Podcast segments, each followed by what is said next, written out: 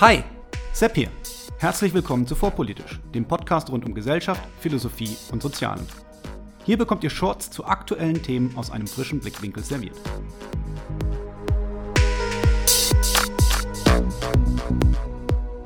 Heute Geschlecht. Was ist das? Warum die Verwirrung? Und wie kann man es verstehen? Die heutige Ausgabe möchte ein paar Dinge sortieren, die in der öffentlichen Debatte oft derart durcheinander gehen, dass sie eine Verständigung erschweren bis unmöglich machen. Begriffe, die so kreuz und quer verwendet werden, dass sie Argumente völlig entstellen und ganze Theorien sinnentleert zurücklassen. Es geht dabei um das harmlos anmutende Wörtchen Geschlecht, das aus der Alltagssprache jedermann geläufig ist und bereits von Fünfjährigen kompetent verwendet werden kann. Auf Twitter und in den Feuilletons aber ein ganz eigenes Leben führt. Wer diesen Podcast schon länger verfolgt, wird sich an den Fall des Mitglieds des Bundestages Ganserer erinnern, besprochen in Folge 3 in der aktuellen Staffel 2 dieses Podcasts mit Titel Sprachspiele, in dem es darum ging, was das Wort Frau bedeutet und wer dessen Bedeutung bestimmt. Wer sich damals gefragt hat, warum wir solche dem Alltagsleben der meisten Menschen völlig fremden Debatten führen, der wird heute zumindest ein Puzzleteil zu einer Antwort erhalten. Das Wort Geschlecht ist, wie bereits erwähnt, jedermann aus der Alltagssprache geläufig. Es hat in diesem Zusammenhang zumeist etwas mit Geschlechtsorganen zu tun. Über diese Geschlechtsorgane hinaus haben sich jedoch die Begriffe Mann und Frau entwickelt und diese haben über die reine Rollenzuschreibung im Fortpflanzungsprozess ein Eigenleben entwickelt.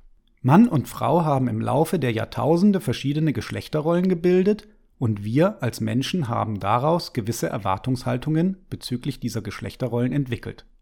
Dabei soll an dieser Stelle weder darauf eingegangen werden, wie diese inhaltlich aussehen, noch bewertet werden, ob dies eine gute oder schlechte oder notwendige Sache darstellt. Es geht zunächst einfach um die schwer zu leugnende, sachliche Feststellung, dass dem so ist. Weil dem aber so ist, können wir weiterführend über Geschlecht nachdenken und so können wir auf soziologischer oder philosophischer Ebene vier Auffassungen von Geschlecht unterscheiden. Erstens das körperliche, rein biologische Geschlecht, auch als Sexus bzw. englisch Sex bezeichnet.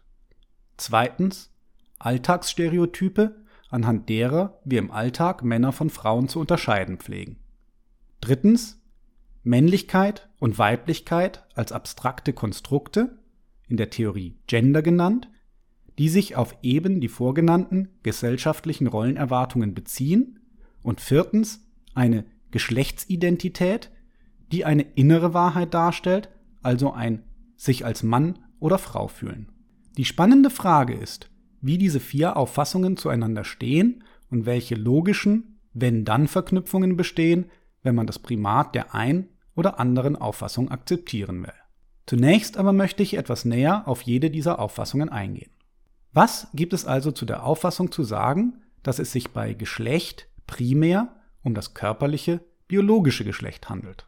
Zunächst bleibt festzuhalten, dass gerade auf Twitter, aber auch im allgemeinen Verständnis relativ viel Unsinn über das Thema körperliches bzw. biologisches Geschlecht zu lesen ist. Das biologische Geschlecht definiert sich über die Rolle in der Fortpflanzung und da ist und bleibt der Mensch ein Wesen, welches sich zweigeschlechtlich fortpflanzt. Da gibt es auch keine neuen Erkenntnisse oder kompliziertere Biologie, die über die Schulbiologie hinausgeht. Das mag bei anderen Spezies anders sein, aber beim Menschen braucht es ein Männchen und ein Weibchen, Spermium und Eizelle, um Nachwuchs zu zeugen. Dies führt zu zahlreichen Anpassungen in der Körperstruktur, wie zum Beispiel dem Winkel, unter dem die Beine zur Hüfte stehen, etc. Aber darüber definiert sich das Geschlecht nicht, sondern dies sind lediglich dimorphe Anpassungen des Körpers an die jeweilige Fortpflanzungsfunktion. Und auch wenn die Chromosomen, Frauen haben üblicherweise zwei X-Chromosome, während Männer ein X- und ein Y-Chromosom haben, dazu genutzt werden können, das biologische Geschlecht normalerweise zu bestimmen, so definieren auch sie nicht, ob es sich um Männlein oder Weiblein handelt, sondern sie stellen lediglich ein Merkmal zur Identifikation dar, wenn es nicht zu verschiedentlich, aber selten auftretenden Chromosomenstörungen kommt. Die körperliche, biologische Auffassung von Geschlecht ist dabei diejenige, die uns im Alltag zumeist begegnen wird und auch diejenige, die für die meisten Menschen in ihrem Gebrauch des Wortes Frau die entscheidende ist. Dabei sind schon Dreijährige zumeist in der Lage, diese Unterscheidung kompetent zu treffen.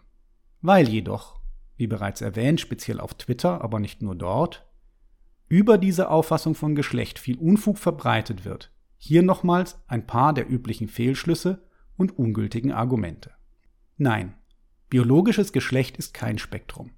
Es gibt zwei Geschlechter, die mit den Eizellen und die mit den Spermien, beziehungsweise die, deren Körper evolutionär für die Produktion des einen oder des anderen optimiert wurden.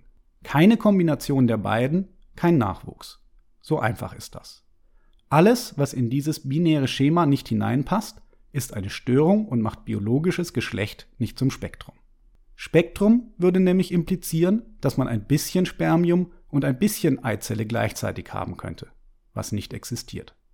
Ebenso macht es körperlich keinen Sinn, mit dieser Auffassung von weiblichen Penissen oder männlichen Vaginen zu sprechen, da deren Funktion für die Reproduktion der menschlichen Spezies eindeutig definiert ist und somit eindeutig einem der Lager zugeordnet werden kann. Wenn wir über körperliches, biologisches Geschlecht sprechen, ist es also auch unsinnig vom bei Geburt zugewiesenen Geschlecht zu sprechen, weil das biologische Geschlecht nicht zugewiesen, sondern festgestellt wird. Wenn ein Kind geboren wird, so können wir mit ziemlich guter Wahrscheinlichkeit sagen, ob wir davon ausgehen müssen, ob es in der Zukunft seine Periode oder einen Samenerguss bekommen wird, auch wenn in Einzelfällen keines dieser Ergebnisse eintreten wird. Und weil der Fehlschluss immer wieder kommt. Es geht um die evolutionäre Ausrichtung des Körpers für eine Rolle in der Fortpflanzung. Wenn es nicht zu dieser Fortpflanzung kommt, warum auch immer, ändert das nichts am biologischen Geschlecht. Eine Frau, die keine Kinder bekommt, bleibt natürlich eine Frau. Eine Frau, die sich einer Hysterektomie unterziehen musste, also ihre Gebärmutter verloren hat, bleibt natürlich eine Frau. Selbst eine Frau, die ihre Eierstöcke nicht mehr hat, oder eine Frau nach der Menopause, bleibt natürlich eine Frau, weil der Rest des Körpers auf diese Funktion strukturell angelegt ist. Ebenso hat ein Mann, der bereits Kinder gezeugt hat, ganz eindeutig bewiesen, wo er in seiner Rolle in der menschlichen Fortpflanzung einzuordnen ist. Insofern kann auch der immer wieder vernommene Hinweis auf die Intersexualität, also Fälle, in denen die Zuordnung nicht eindeutig erfolgen kann, nichts an der Zweigeschlechtlichkeit ändern, da auch bei Intersexuellen kein dritter Keimzellentypus auftritt. Die Zuordnung zu einem der Geschlechter mag in manchen Fällen schwer und in anderen unmöglich sein, in den meisten jedoch ist sie sehr einfach und eindeutig. So einfach und eindeutig, dass wir kein Problem damit haben, bei ägyptischen Mumien oder nordischen Moorleichen auch noch nach Jahrtausenden eindeutig und problemfrei das biologische Geschlecht zu bestimmen. Zu guter Letzt kommt immer mal wieder das Argument, dass man ja bei Menschen, die sich zum Beispiel androgyn kleiden oder ähnlichem, gar nicht sicher bestimmen könne, ob es sich um Männlein oder Weiblein handle, ohne zumindest unter den Rock zu schauen. Dies mag auch richtig sein. Für die biologische Zuordnung ist es jedoch irrelevant, ob ich auf der Straße die Zuordnung einfach und sicher treffen kann. Und das können wir ja in den allermeisten Fällen. Weil die biologische Realität eben nicht von der Wahrnehmung derselben abhängig ist. Dies führt aber perfekt über in den zweiten Aspekt von Geschlecht, nämlich die Alltagsstereotype. Dies sind die Merkmale, an denen wir üblicherweise im Alltag oberflächlich festmachen, mit welchem Geschlecht wir es zu tun haben. Das Stichwort oberflächlich ist hier ganz wichtig, da es sich hier um Dinge wie lange Haare, Lippenstift, Röcke, Stöckelschuhe etc. handelt, die im Verständnis der meisten Menschen eben kein Geschlecht festlegen, sondern lediglich optische Marker darstellen, wie wir Männer und Frauen im Alltag unterscheiden. Dass es solche Alltagsstereotype gibt, wird wohl niemand bestreiten. Zumindest nicht, wenn man Kinder hat und der kleine Junge fälschlich als Mädchen bezeichnet wird, weil er lange Haare trägt, oder das Mädchen, weil es gerne Fußball spielt und kurze Haare trägt, als Junge angesprochen wird. Statistisch mag es so sein, dass Röcke, lange Haare und Lippenstift häufiger bei Frauen anzutreffen sind, trotzdem wird das männliche Geschlecht des bärtigen Metal-Fans mit langen Haaren, des Schotten, der Schottenrock trägt, oder des Travestiekünstlers mit Lippenstift und Schminke nicht angezweifelt. Genauso wenig ist eine Frau weniger Frau, wenn sie kurze Haare trägt, sich burschikos kleidet und eine Aversion gegen Schminke hat. Warum dieser Aspekt von Geschlecht überhaupt hier aufgeführt wird, wenn doch klar ist, dass es sich eben nur oberflächlich um einen Marker und nicht um ein konstituierendes Merkmal von Geschlecht handelt, wird eigentlich erst klar, wenn wir uns mit dem vierten Aspekt der Geschlechtsidentität beschäftigen. Bevor wir dazu kommen, aber erst der dritte Aspekt, der in der Soziologie Gender genannt wird und vermutlich der am häufigsten fehlinterpretierte Aspekt von Geschlecht ist. Gender bezeichnet die abstrakten Konstrukte von Männlichkeit und Weiblichkeit im Sinne von gesellschaftlichen Rollenerwartungen. Oft hört man hier auch den Begriff, dass in diesem Sinne die Geschlechter soziale Konstrukte seien, was analytisch gesehen wenig Mehrwert liefert, da alle Begriffe soziale Konstrukte sind. In anderen Worten, in der Natur existiert immer nur das Konkrete, ein bestimmter Stein oder ein bestimmter Hund, während die Worte und Begriffe Stein und Hund als Abstraktionen immer menschengemacht und damit sozial konstruiert sind. Keine Menschen, keine menschlichen Lautäußerungen. Aber zurück zum Gender. Das Interessante am Gender ist, dass es von außen zugeschrieben wird. Es ist darin den unter Aspekt 2 genannten Alltagsstereotypen ähnlich, nur dass es im Gegensatz zu diesen konstitutiv für das Geschlecht sein soll. Man kann sich das an dem Beispiel verdeutlichen, dass es Menschen gibt, welche die Meinung vertreten, dass ein femininer Mann eben kein richtiger Mann wäre. In diesem Falle wäre also einem eindeutig biologischen Mann nicht das Gender Mann zuzuordnen. Dies wirft natürlich direkt weitere Probleme auf, denn wenn nicht das Gender Mann, welches denn dann? Frau? Auch ist nicht klar, wessen Meinung überhaupt zählt, denn wenn der X denkt, feminine Männer sind keine richtigen Männer, der Y aber denkt, natürlich sind auch feminine Männer richtige Männer, was heißt das über das Gender von femininen Männern? Abgesehen von diesen Problemen sollte aber klar sein, dass es externe Zuschreibungen gibt und dass diese in sozialen Kontexten wirkmächtig sein können. Speziell, wenn sie internalisiert werden, wenn also Mädchen anfangen, ihr Frausein an bestimmten Klischees oder Alltagsstereotypen festzumachen. Auch sind sie deshalb interessant, weil über sie die biologische Realität in gesellschaftliche Zwänge umgewandelt werden kann und die rein deskriptive Biologie auf einmal eine normative Komponente bekommen kann. Gleichzeitig bleibt vieles an dem Konzept Gender unbestimmt und konzeptionell fragwürdig.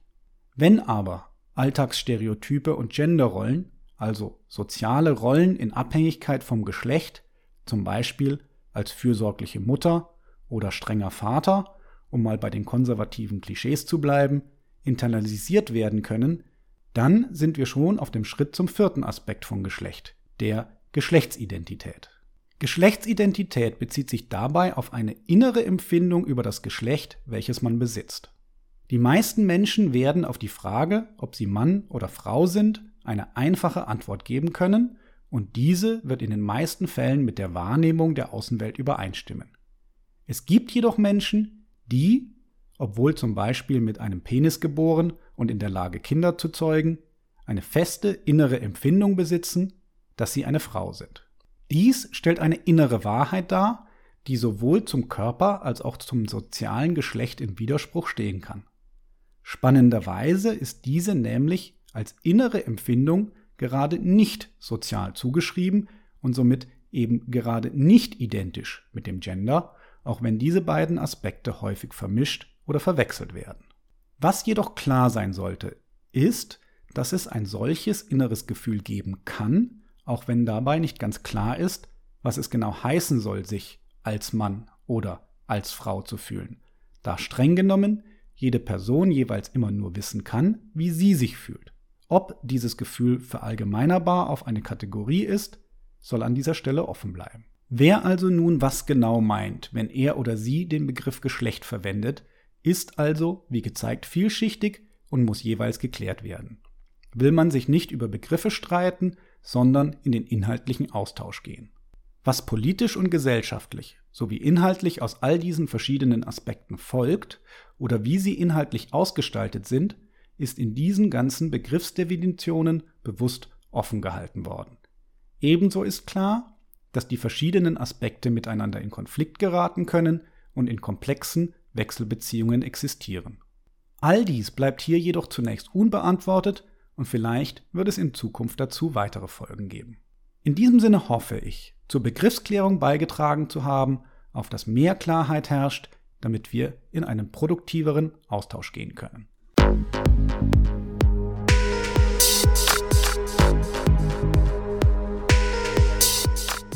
Hier endet eine weitere Episode von Vorpolitisch, dem Podcast rund um Gesellschaft, Philosophie und Soziale. Vielen Dank für eure Zeit. Und wenn es euch gefallen hat, hört beim nächsten Mal wieder zu und vor allem teilt den Link zu diesem Kanal auf Facebook, Twitter und wo ihr sonst noch unterwegs seid. Warum nicht jetzt sofort? Ich bin Sepp, macht's gut und bis zum nächsten Mal.